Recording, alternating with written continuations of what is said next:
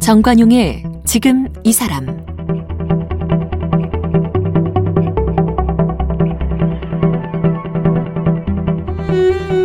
여러분 안녕하십니까 정관용입니다.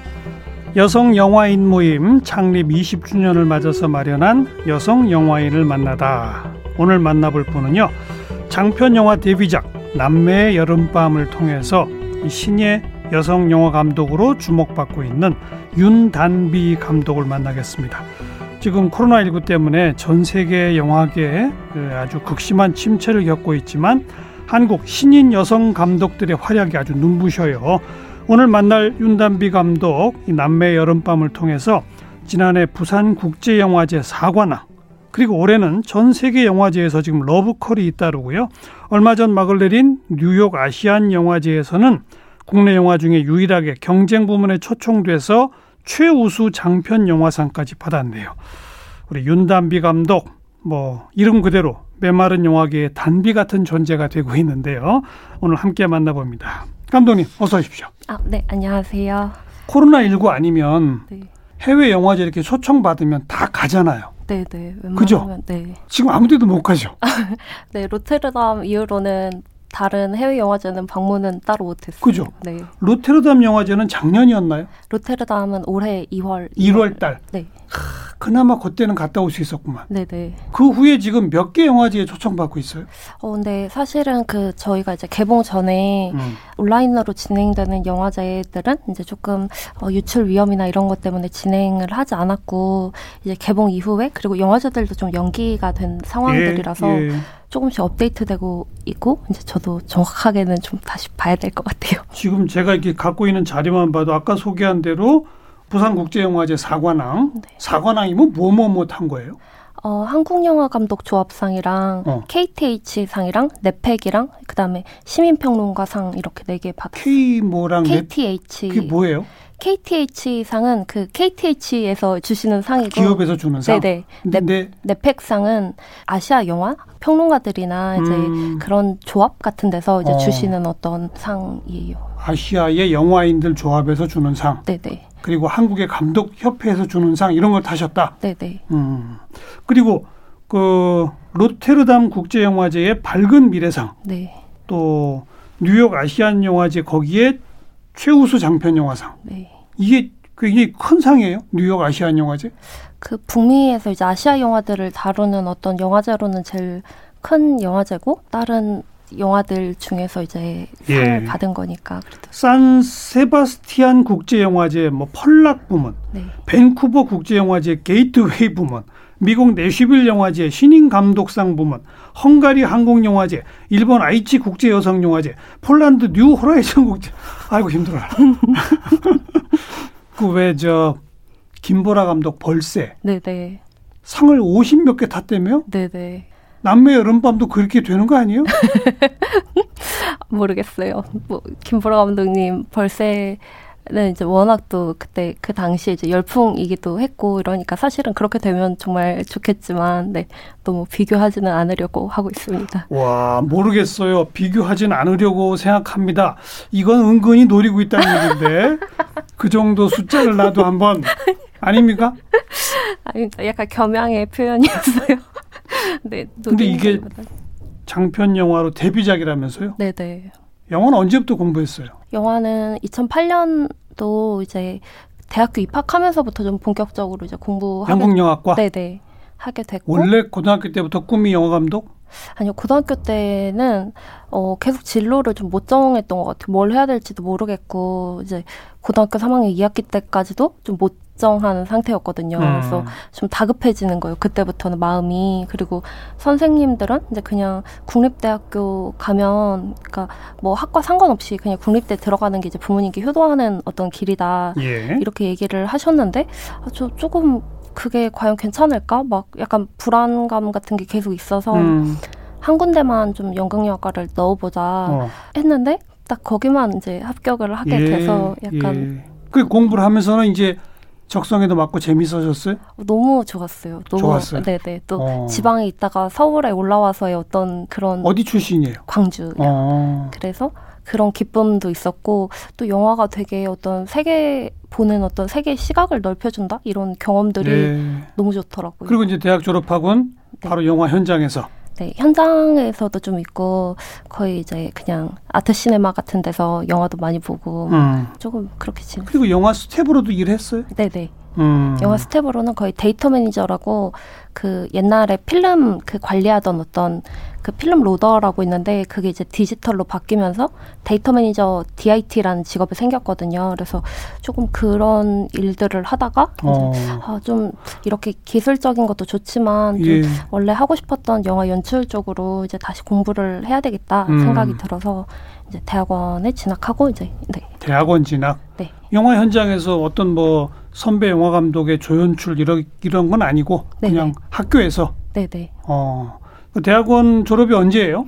대학원 졸업은 이제 작년 재작년에 졸업했어요. 음. 그럼 다른 감독 조감독 역할은 한 번도 안 해봤어요? 네, 그러니까 학교 친구들 영화, 뭐 단편 영화 이런 건 주감독은 했었는데 그러니까 이제 뭐 선배 감독님들의 영화에서 막 그렇게 조감독을 하거나 하지는 않았었어요. 그래요? 네, 네, 그런 경험 없이 네, 본인이 쓴 시나리오죠. 네. 이게 투자가 됐어요? 투자는 이제 어 워낙 저예산으로 찍기도 했고 음. 또 이제 뭐 처음엔 이제 개인 사비로 이제 영화를 만들었다가 사실은 뭐 부산 영화제나 뭐 로테르담이나 상금이 있었고 어. 그리고 또 부산 영화제에서 이제 그 후반 제작 지원 펀드를 받았어요. 예. 그래서 이제 후반은 그걸로 이제 좀 충당을 할 수 있었어요. 아 시작은 자기 돈으로 시작해서 네. 어, 어, 남매의 여름밤 여기는 두 남매가 등장하더라고요. 네, 네. 간략히 우리 청취자분들한테 소개 좀 해주세요. 어떤 이야기의 영화인지. 음. 처음에 이제 가족들이 할아버지 집에 모이게 되는 거는 음, 어, 병기네 가족이 있고 고등학생 옥주랑 초등학생 남동생 동주 이렇게 세 식구가 있는데 좀 갈 곳을 잃고 이제 어떻게 해야 될까 하다가 할아버지 집에 여름 방학 동안만 좀 지내겠다 하고 염치불구하고 이제 들어가는데 고모도 이제 남편이랑 사이가 안 좋고 이러니까 음. 조금 그 오빠네 이제 그 식구들이 있는 걸 보면서 같이 집으로 들어가게 돼요. 그래서 여름방학 동안 벌어지는 어떤 일련의 일들을 담고 있는데 이게 막 사건이 크거나 막 뭐 유산 때문에 싸우거나 이런 게 아니라 되게 정서적으로 그들이 진짜 여름방학 동안 지내게 되면서 뭐 겪는 감정의 이제 음. 진폭들이라던가 어, 음. 또 옥주의 시선에서 이제 좀 어른들이 이해가 안 되는 부분이라던가 옥주 고등학생 아, 어른 네네 어른- 여고생이죠. 네. 음. 어른들의 그들만의 이제 상황, 뭐 어쩔 수 없는 현실이라던가 이런 것들을 약간 현실적으로 담아낸 어떤 영화라는 생각이. 그러니까 할아버지 혼자 살고 계시던 2층 양옥집인데 네네. 그죠? 네. 거기에 그 할아버지 아들이죠. 네. 아들은 아마 이혼했나요? 음, 네. 어. 그래서 혼자 고등학생 딸과 초등학생 아들을 키우던 사람이 네. 집안이 어려워지니까 네. 자기 아버지 집으로 이제 일종의 기생하러 들어가는 거군요. 네네. 어. 그다음에 그, 그 아빠의 여동생, 네. 그 할아버지의 딸이네요. 네네. 그 할아버지한테는 이 남매밖에 없어요? 또 다른 형제들이 있나요, 없나요? 할아버지한테는 거의 남매가 좀 전부이죠. 할머니도 남매. 이제 돌아가셨고. 할아버지, 할머니도 돌아가셨고. 어. 네네. 그러니까 이제 할아버지의 자식인 남매가 네. 그 아빠의 또 자식인 남매, 네네. 두 남매가 나오는 거네요. 네네네. 그래서 그 네 명이 할아버지 집에 그냥 가서 기생하는 그죠? 네, 뭐 기생 네.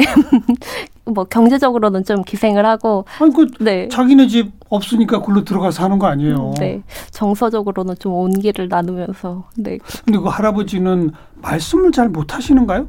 어, 할아버지가 건강이 좀- 안 좋으셔서. 네, 건강이 좀 안 좋으신 상태고 이제 영화가 진행되면서 이제 조금 쇠약해진 어떤 과정들이 보이거든요. 음. 그래서 이제 그 할아버지의 거취를 또 논하는 어떤 그 성인 남매의 모습, 고모와 아빠의 모습으로 또 옥주가 약간 상처를 받기도 하고 그리고 좀 이해를 못하기도 하고 예. 어떤 그런 비정한 그러니까 모습에 건강이 워낙 안 좋아지시면 노인분들 이제 요양병원이나 네네. 이런 데 보내야 되는 거 아니냐 뭐 음. 그런 얘기들을 이제 아빠와 고모가 하는 거죠. 네네 근데 어린아이들은 그걸 이해를 못 하죠. 네 그러니까 어. 어, 이거를 왜 할아버지 의사 없이 의사를 묻지 않고 이제 우리끼리 이렇게 결정을 할 수 있는 부분이냐 이렇게 얘기를 하는데 이제 또 저는 사실 그 성인 남매의 입장이 이해가 되더라고요. 그러니까 그 자식을 부양을 해야 되고 진짜 돈이 한 푼도 없고 아버지가 몸이 안 좋은 상황에서 어떤 내릴 수 있는 선택이 저는 좀 연민이 가는데 사실 제가 그 나이에 어떤 고등학생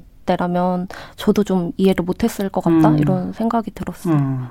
그 이 어린 남매의 아빠인 음. 이 할아버지 아들 직업이 뭐예요? 직업이 되게 다양하거든요. 그래서 그러니까 하나에 정착하지 못하는 그런 아. 사람인데, 그러니까 뭔가 다 열심히 하는데 이제 하나를 이제 잘 안 풀리는 거. 네 하- 하나도 풀린 게 없는 막 어. 뭐 이제 뭐 퀵 서비스 알바 같은 것도 하고 신발을 팔기도 하고 노점에서 그리고 이제 굴삭기 자격증 공부도 하고 막 이러면서 뭔가 타파를 하려고 하는데 음. 어느 것 하나 이렇게 딱 잘 풀린지는 않는 그런 상황이에요. 음. 그 여동생 고모 그 친구는 뭐 하는 그거는 아마 전업주부였을 였다가? 것이다. 네. 아, 근데 이제 남편하고 싸우고 네 하면서 이제 고모도 이제 자신의 어떤 향방이 좀 걱정이 되는 거죠. 그러니까 이제. 먹고 살아야 될 거 아니에요. 네. 그렇죠. 네네. 음. 어떻게 먹고 살아요 이제? 그러니까 이제 영화 앞으로 끝에는 안 나와요? 네, 영화 끝에는 나오지 않, 영화 끝에는 이제 좀 짐작을 할 수 있게끔만 나오고 딱 음. 명쾌하게 어, 어떤 식으로 해결이 됐다라고는 음. 나오진 않는데 어 이제 고모도 이제 그런 현실적인 고민에 빠지게 되는 음. 상황이죠. 각자의 고민들이 막 예. 그 고등학생 딸 옥주 네, 그냥 사춘기죠. 네, 네 사춘기를 이제 지나고 있는 딱 그 고등학교 1학년 학생, 고1 네, 네. 어. 뭐 남자친구도 나오고 그러는 것 같던데. 네네. 약간 좀 애매해요. 남자친구라고 해야 될지, 썸 타는 사이라고 해야 될지, 약간 애매한 그 남자친구가 나와요. 네. 음. 꽤 나이 차이가 나는 초등학생 남동생. 네. 그냥 개구쟁이 아닌가요? 근데, 그러니까 어떤 분들 표현으로는 제일 영화에서 관용이 넓은 친구라고. 글쎄요. 네. 그러니까 어. 되게 이제 모든 자- 사람을 다 받아들이고. 맞아요. 포용력이 있고, 어떤 사건이나 이제 싸움이 이제 갈등 고조될 때 음. 분위기를 이제 완화시켜주기도 하고. 뭐 글쎄요. 네, 우리가 뭐 싸운 적이 있었나? 이러면서 또 그냥 능청맞게 넘어가기도 하고 막 그러니까 그냥 아무 생각 없이 즐겁게 노는 개구쟁이. 따뜻한 마음을 품고 있는 네, 개구쟁이 네, 그죠? 친구. 네. 음. 그 할아버지는 말씀은 잘 못하시지만 그냥 계속 그 자식과 손주들을 쳐다보면서 다 이렇게 품어주시는 어떤 그런 이미지 맞아요? 음, 네네. 약간 그런 이미지예요. 그죠? 네. 어. 그 이런 이야기 구조를 윤 감독이 이렇게 창조해 낸 거잖아요. 네네. 왜 이런 배역들을 써서 음, 뭘 말하고 싶었던 거예요? 음. 처음 영화의 첫 시작은 가족들이 할아버지를 만나고 헤어진다라는 큰 틀로 이제 시작을 했고 사실 그 안에서 이제 어떤 각자 각각의 인물들이 어떤 일들을 겪게 될까를 생각을 하면서 그 안들을 채워나갔거든요. 근데 음. 저도 이 영화를 만들 때 어떤 조금 이상한 표현이기도 한, 한데 애도의 마음이 있었던 것 같아요. 제가 이제 애도? 네, 그러니까 제가 어떤 누군가와 이별을 했을 때 그 어. 과정에서 분명히 이제 좀 다시 돌아가면 더 잘할 수 있을 것 같고 그런 이제 뭐 부재에 대한 어떤 죄책감 같은 게 마음 한켠에 있었던 것 같더라고요. 음흠. 생각을 해보면 그래서 아 이, 이런 근데 감정을 가진 사람들이 너무나 많을 것이다 이런 생각을 했고 아 이게 그냥 어떤 누군가의 죄책감이나 누군가의 잘못이 아니라 예. 그냥 살면서 지나가는 어떤 통과 의례 같은 무조건 우리가 이제 직면할 수밖에 없는 어떤 일이다 이런 식으로 좀 위안을 건네고 싶었고 저도 그런 위안을 좀 받고 싶어서 음. 이 영화를 만들게 됐고 그리고 제가 이런 가족들을 너무 잘 알고 있어서 어떻게 잘 알고 있어요? 그러니까 본인 가족 이야기예요? 그러니까 100% 자전적인 이야기라고 하긴 좀 그렇지만 그리고 음. 구성원들에 대한 어떤 설정도 다 다른데 그 마음을 정말 다 이해할 수 있을 음. 있겠더라고요. 막 음. 고모부터 해가지고 뭐 동주까지 해서 다 이해를 할 수 있을 것 같고 그리고 제가 이제 자라면서 주변에 봐오던 인물들이 항상 그런 좀 인물들이었던 것 같아요. 예. 네, 아니 그 전에 단편 영화들이 뭐 그러니까 생활의 길잡이 뭐 불꽃놀이 이런 작품도 다 가족을 소재로 한 영화더라고요. 어? 네, 네, 이번 첫 장편까지 네, 계속 그렇게 가족 관계 내지는 가족 문제에 집착하게 되는 무슨 배경이 있나요? 근데 저도 잘 몰랐거든요. 근데 네, 나- 내가 그냥 잘할 수 있는 이야기다 그런 건가요? 아니 저도 그러니까 단편을 찍으면서 아 가족 영화를 만들어야겠다 이런 생각으로 이제 만든 건 아닌데 이번 장편을 찍고 나서 이제 제 필모를 조금 돌이켜 보니까 음. 그러니까 필모라고 하기도 조금 좀 약소하지만 단편들을 돌이켜 보니까 다 가족에 대한 이야기와 이제 좀 그렇죠. 예, 이게 천착돼 있더라고요. 그래서 저도 그때 알았던 것 같아요. 아 내가 어떤 가족에 대한 이야기를 계속 하고 싶었는데 음. 그게 조금 영화로 계속 해소되지 않은 어떤 단편 작업을 할 때도 뭔가 미진하다고 생각하는 어떤 부분들이 있었기 때문에 장편을 찍을 때 아, 가족 영화를 만들어야 되겠다라고 예, 생각을 했던 것 같고 단편에서 뭔가 좀 솔직하게 작업을 했다라는 느낌을 못 받았어요. 제 스스로 음, 약간 음. 반성을 하면 그래서 이번에 아, 솔직하게 만들자 하면서 다시 이제 가족 영화를 만들게 된 것 같아요. 본인도 혹시 어려서 자랄 때 할아버지 할머니와 같이 자랐어요? 아니면 그 친할머니랑 한 1년 정도 같이 산 적이 있긴 있어요. 근데 전혀 다른 어떤 상황이긴 했는데 저는 그러니까 할머니가 저희 집에 이제 좀 같이 지내시는 몸이 음. 편찮으셔서 음. 근데 저도 너무 어렸고 이래서 뭔가 제가 약간 또 무섭기도 했던 것 같아요. 그 병세가 완연하다라는 예. 어떤 그 기운 때문에 그래서 조금 피해 다녔거든요. 그 거의 초등학교 입학 전이고 이래서 어. 근데 그게 좀 성인이 된 이후로도 약간의 마음의 어떤 죄책감으로 계속 죄책감. 예, 남더라고요. 그게 음. 지금이었으면 그렇게 안 했을 것 같다라는 생각들. 뭐. 본인이 직접 경험한 얘기들을 하고는 조금 거리가 있는 스토리군요. 네네. 이번 영화는. 네, 네. 그러나 오히려 본인이 잘못한 걸 반성하는 게 들어가 있군요. 근데 약간 그런 것 같아요. 누구나 이제 그런 시기를 이제 지날 수밖에 없다 이런 이야기. 사실 그냥 어린 나이에 다들 그렇죠. 음, 예. 직면하면 그럴 수밖에 없다라는 그런 위로였던 것 같아요. 근데 이제 반대로 이 영화에 등장하는 제일 어린 꼬마인 동주. 음. 그 녀석은 윤 감독이 어려서 했던 모습에 반대네요. 그죠? 근데 저보다 훨씬 부침성이 네. 좋은 부침성 있고 포용력 있고 네. 노스레 좋게 다가가고 것 같아요. 네, 네. 그죠? 맞아요. 아, 나도 그랬어야 되는데 뭐 이런 거 아니에요? 아, 그런 마음이 있는 것 같아요, 진짜. 음. 그렇지 못해서. 원래 영화 제목은 남매의 여름밤이 아니라면서요. 네네. 영어 제목도 보니까 뭐 무빙온 네네. 이사 간다 이런 뜻이잖아요. 네네. 원래 제목을 이사라고 이제 정했고, 음. 촬영을 할 때도 이제 이사였는데, 그 오프닝 타이틀이 뜰 때가 가족들이 할아버지 집에 이제 딱 들어가기 직전에 타이틀이 뜨거든요. 예. 근데 이사라는 제목이 너무 이제 영화를 협소하게 만드는 것 같다? 그러니까 가족들이 이사를 하면서 이사라는 딱 제목이 뜨니까 사실은 영화의 주제가 너무 이제 축소되는 것 음. 같아서 조금 더 어쨌든 성인 남매가 나오고 어린 남매와의 어떤 이제 대비되는 모습 그리고 비슷한 모습들 이런 게 좀 집중됐으면 좋겠다. 그래서 음. 바꿨군요. 네, 생각이 영화 들었어요. 제목 영어 제목은 왜 안 바꿨어요?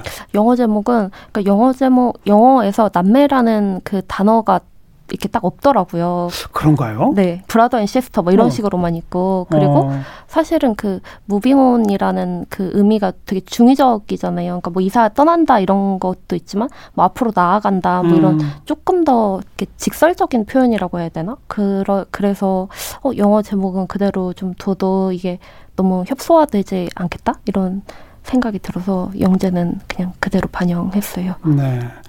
그 감독 스스로가 아까도 잠깐 언급했습니다만 무슨 큰 사건 사고나 뭐 무슨 분쟁이나 갈등이나 이런 게 있지도 않은 음. 그런 그냥 잔잔한 스토리의 영화란 말이죠. 네네.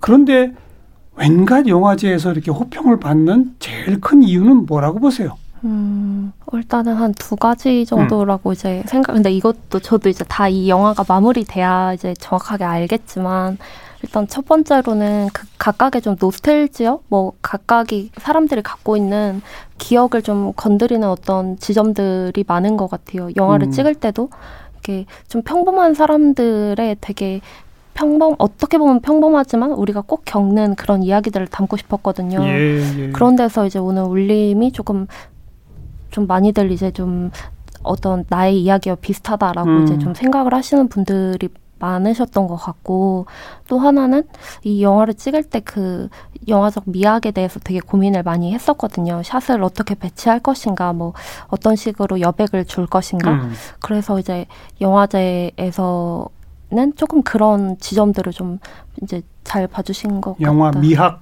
네 옆에- 음. 미학이라고 말하기는 좀 그렇지만 나름대로의 아 그냥 샷을 그냥 아무렇게나 이제 카메라를 두고 찍자 이런 거보다 예. 되게 고민을 많이 했었어요 그 위치에 예. 대해서 예. 네. 그 2층 양옥집은 어디에 있어요?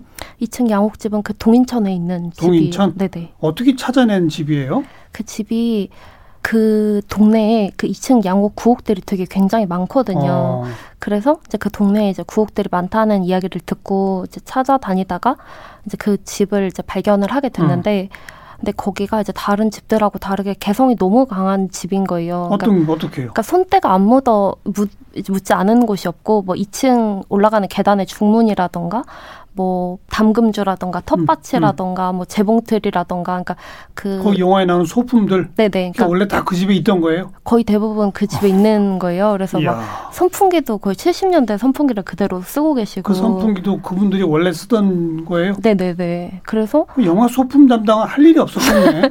소품 담당도 없었지만, 네, 근데 이제 그걸로 이제 조금 배치를 바꾼 장면들도 있긴 하는데, 근데, 어, 이 집에 있는 개성을 막 없애기보다 최대한 음. 살려서 가면은. 원래 노인분들이 살고 계시던 집이에요? 네네, 지금도 살고 계시고, 그 50년 동안 사시면서 그 자식들을 출가시키고, 어. 지금 그 부부 내외가 사시고 계신 집. 노부부만 살고 계신 집. 네네. 그러니까 사실은 영화 설정이랑 굉장히 비슷한 음. 어떤 집이에요. 그럼 그 집 찾아가서 그 계신 어르신분들께 저희 여기서 영화 좀 찍겠습니다. 네네. 그랬더니 뭐라고 그러시던가요? 몇 번 이제 거절을 당했지만 그 그러니까 제가 두 분은 그럼 어떻게 해요? 그 사이에 영화 아, 찍는 사이에 찍는 사이에 이제 그 여행을 다녀오셨어요. 여행을 네네. 어, 어꽤 기간이 길었을 텐데 2주 정도는 이제 집을 온전히 비워주셨고 그러니까요. 나머지 기간은 이제 조금 저희가 뭐 낮 촬영만 한다든지 밤 촬영만 한다든지 해서 어, 이제 완전히 이제 비우시진 않아도 되는 식으로 이제 좀 조율을 2주 정도는 아예 여행을 갔다 오셨고 네네. 어디로 가셨는지 모르겠어요. 그, 그 여행 경비라도 좀 보조해 드렸죠? 아, 네, 다, 아니, 그 촬영 대여비, 장소 대여비로 아, 드렸고, 그러니까 네, 그 대여비로 이제 아마 다녀오셨, 다녀오신다고 그냥 하셨어요. 장소 대여비만 드려서는 안 되는데 네, 아, 그- 소품비도 드려야 되고 미, 영화 미술비도 에, 드려야 되고 에, 다 그거 드렸어야 되는데 어, 네, 아, 네, 그래도 잘 얘기해서 좋은 마음으로 대여해 주셨어요. 뭐 거의 영화가 그 안에서 계속 그냥 굴러가더라고요. 네, 네. 음, 같이 음식 먹는 장면 일부러 많이 배치한 겁니까? 여러 장면 나오던데. 네, 그러니까 가족들이 모여서 사실은 가장 많이 하는 게 음식을 먹는 일이라고 생각을 했고, 그래서 이제 음식 먹는 장면이 좀 많이 나오기도 하고, 음식을 먹을 때 공간들을 어디서 어떻게 먹을까? 그리고 무엇을 먹을까? 이런 거를 좀 염두에 두기도 했고, 음. 그리고 일단은 기본적으로 맛있게 먹었으면 좋겠다. 이런 어떤 전제 하에 이제 먹는 장면들을 이제 찍었어요. 네. 그 음식들은 어디서 가져온 겁니까? 어, 어떤 거는 이제 저희가 이제 준비를 하기도 했고, 직접 만들기도 했고, 어떤 거는 뭐 콩국수라던가 이런 거는 가족들이 이제 처음 만나서 이제 콩국수를 먹거든요. 근데 그 시나리오엔 등장을 하지 않는데, 그 병기와 미정, 그리고 할아버지 영묵의 단골 식당이라는 설정 음. 이었거든요. 그래서 아 맛있었으면 좋겠다. 그리고 할아버지가 편찮으시니까 좀 콩국수 이런 건강한 좀 음식이 좋겠다라고 했을 때 조감독 친구가 이제 자기 집 근처에 되게 유명한 맛집이 있다. 아, 이래서 예, 예. 거기서 이제 공수를 해와서 이제 그 세팅을 해서 먹었는데 다들 음, 맛있게 드셨어요. 음. 영화 음악이 요즘 젊은 세대는 전혀 모르는 음, 네, 옛날 노래. 네, 네, 저는 아주 좋아하는 신중현 작사 작곡 미련. 네, 네, 이 음악을 여러 곳에 사용하더라고요. 네, 네. 그것도 여러 버전으로. 네, 네. 왜 이 곡을 일부러 이렇게 골랐어요? 음, 처음에는 몇 가지 방안을 생각을 했던 것 같아요. 음악을 아예 넣지 말까? 그 음. 할아버지와 옥주가 음악을 듣는 장면을 제외하고 음악을 아예 넣지 말까? 그리고 아니면 음악을 만들어서 삽입을 할까? 이런 고민도 했었는데 그 시대가 주는 악기나 음색 같은 거는 사실은 지금 구현하기가 어렵잖아요. 그렇죠. 어떤 재현이나. 할아버지의 젊은 시절. 네네. 음. 그래서 맨 처음에는 할아버지와 옥주가 이제 음악을 듣는 장면에서 어떤 신중현 선생님이 이제 미련을 선택을 했는데 처음에는 이제 김추자 선생님의 버전으로 이제 예. 삽입을 했었거든요. 근데 이게 밤에 듣기에 조금 강한 느낌? 좀 뭔가 저희는 그 장면을 멜로 영화의 어떤 한 장면처럼 생각을 하고 찍었는데 무드가 약간 강한 느낌이 들어서 음. 이제 장현 선생님의 버전으로 삽입을 하게 됐고 그러다 보니까 네. 이 노래를 근데 원래 알고 있었어요? 윤 감독은? 아니 원래 알지 못했어요. 저도 그냥 그 장면에서 김추자 선생님의 어떤 곡이었으면 좋겠다. 약간 음. 이런 막연함이었어요. 그래서 그냥 김추자 곡을 쭉 찾아봤군요. 네, 착 찾아보고 그러다가 하나가 꽂힌 거군요. 네네. 어. 그래서 이제 그 촬영 감독님도 이제 같이 찾아보고 하다가 어 이 미련이라는 곡이 할아버지에 대한 어떤 것도 계속 상기시키면서 예. 또 우리 영화의 전체를 관통하는 어떤 음악인 것 같다. 음. 노래 말이나 이제 그런 것들이 그래서 이제 좀 다양하게 이제 삽입을 했고 대신에 오프닝에서는 먼저 음악이 나오잖아요. 그래서 아, 너무 연출 의도처럼 안 보였으면 좋겠다. 이래서 그 자동차 오디오에서 나오는 라디오에서 나오는 예, 예. 네, 그런 내적 사운드로 대체를 해서 삽입. 알겠습니다. 지금도 개봉해 있죠. 네. 개봉관 숫자는 좀 들쑥날쑥 하더구만. 네. 네. 네. 어, 관객들이 이 영화를 보고 뭐 어떤 마음을 좀 가지셨으면 좋겠다. 음, 한 말씀 하시면.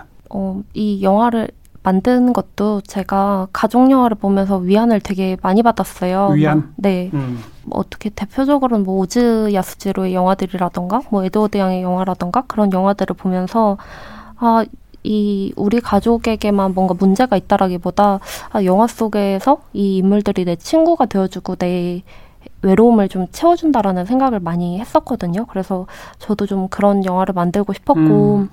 당연히 이제 뭐 서스펜스라던가 이제 사건이 강한 영화들도 너무 이제 볼 때 즐겁기도 하지만 대리만족할 수 있지만 그런 대리만족이 아니라 진짜 누군가 내 삶을 좀 들여다보고 있는 그런 영화를 만들고 싶다. 아, 그리고 예. 거리감이 가까웠으면 좋겠다라는 생각이 들어서 어떤 가까운 친구처럼 좀 네. 영화를 봐주셨으면 좋겠어요. 편안하게 친구 만나듯이 가서 위안을 얻고 오는 영화. 네네. 음. 오늘 이제 여성 영화인을 만나다 코너로 이렇게 만난 건데 최근에 아까 뭐 김보라 감독도 그렇습니다만은 여성 감독들의 이 활약이 눈부셔요. 그죠? 네. 윤 감독님이 혹시 눈여겨 보는 이 동료 내지는 라이벌 여성 감독이 있나요? 국내에서요? 네. 국내에서는 라이벌이라고 잘 모르겠어요. 다 각각의 결이 있어서. 음. 근데 이제 그냥 해외에서는 뭐 그레타 거윅이나 뭐 셀린 시아마 감독의 어떤 행보들이 되게 아, 자기 색깔을 되게 뚜렷하게 드러낸다. 누구 누구요? 그레타 거윅이나 셀린 시아마 그 타오르는 여인의 초상 아, 그 예, 감독님이랑 예. 그 레이디버드 네 지금 그런 자기 이야기를 하는 감독들이 되게 많이 늘어나고 있구나 음, 이런 생각을 참 많이 했어요. 그리고 음. 앞으로 우리 여성 감독들의 활약은 더 커지겠죠? 네, 그럴 수 있으면 네 아주 좋- 좋겠다는 바람을 갖고 있습니다. 알겠습니다. 네, 데뷔작 남매 여름밤으로 전 세계에 지금 호평을 받고 있는 윤단비 감독 함께 만났어요. 고맙습니다. 네 감사합니다.